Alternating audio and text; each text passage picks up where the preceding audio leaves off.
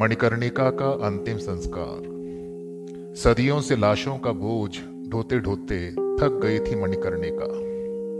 रुदन शोक यातना, पीड़ा की कर्मनाशा में बहते बहते बहुत दूर निकल आई थी, बहुत दूर। लाशों की राखों के पहाड़ का सीना चीरकर, पंख फड़फड़ाकर नई चिता पर जा बैठती और धू जलने लगती।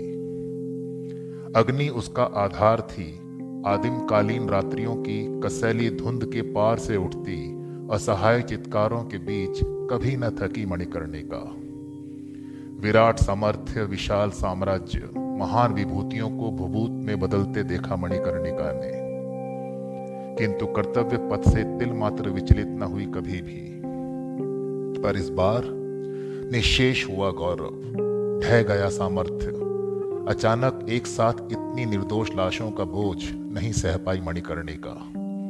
हज़ारों वर्षों की अशेष अग्नियाँ भी भस्म नहीं कर पाई थी संवेदनशील हृदय मणिकर्णिका का।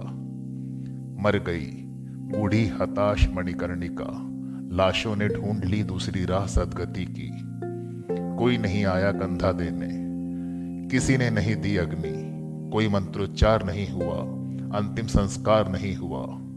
बीमार मृत पशु की तरह सहधर्मणी गंगा की गोद बहा दी गई मणिकर्णिका।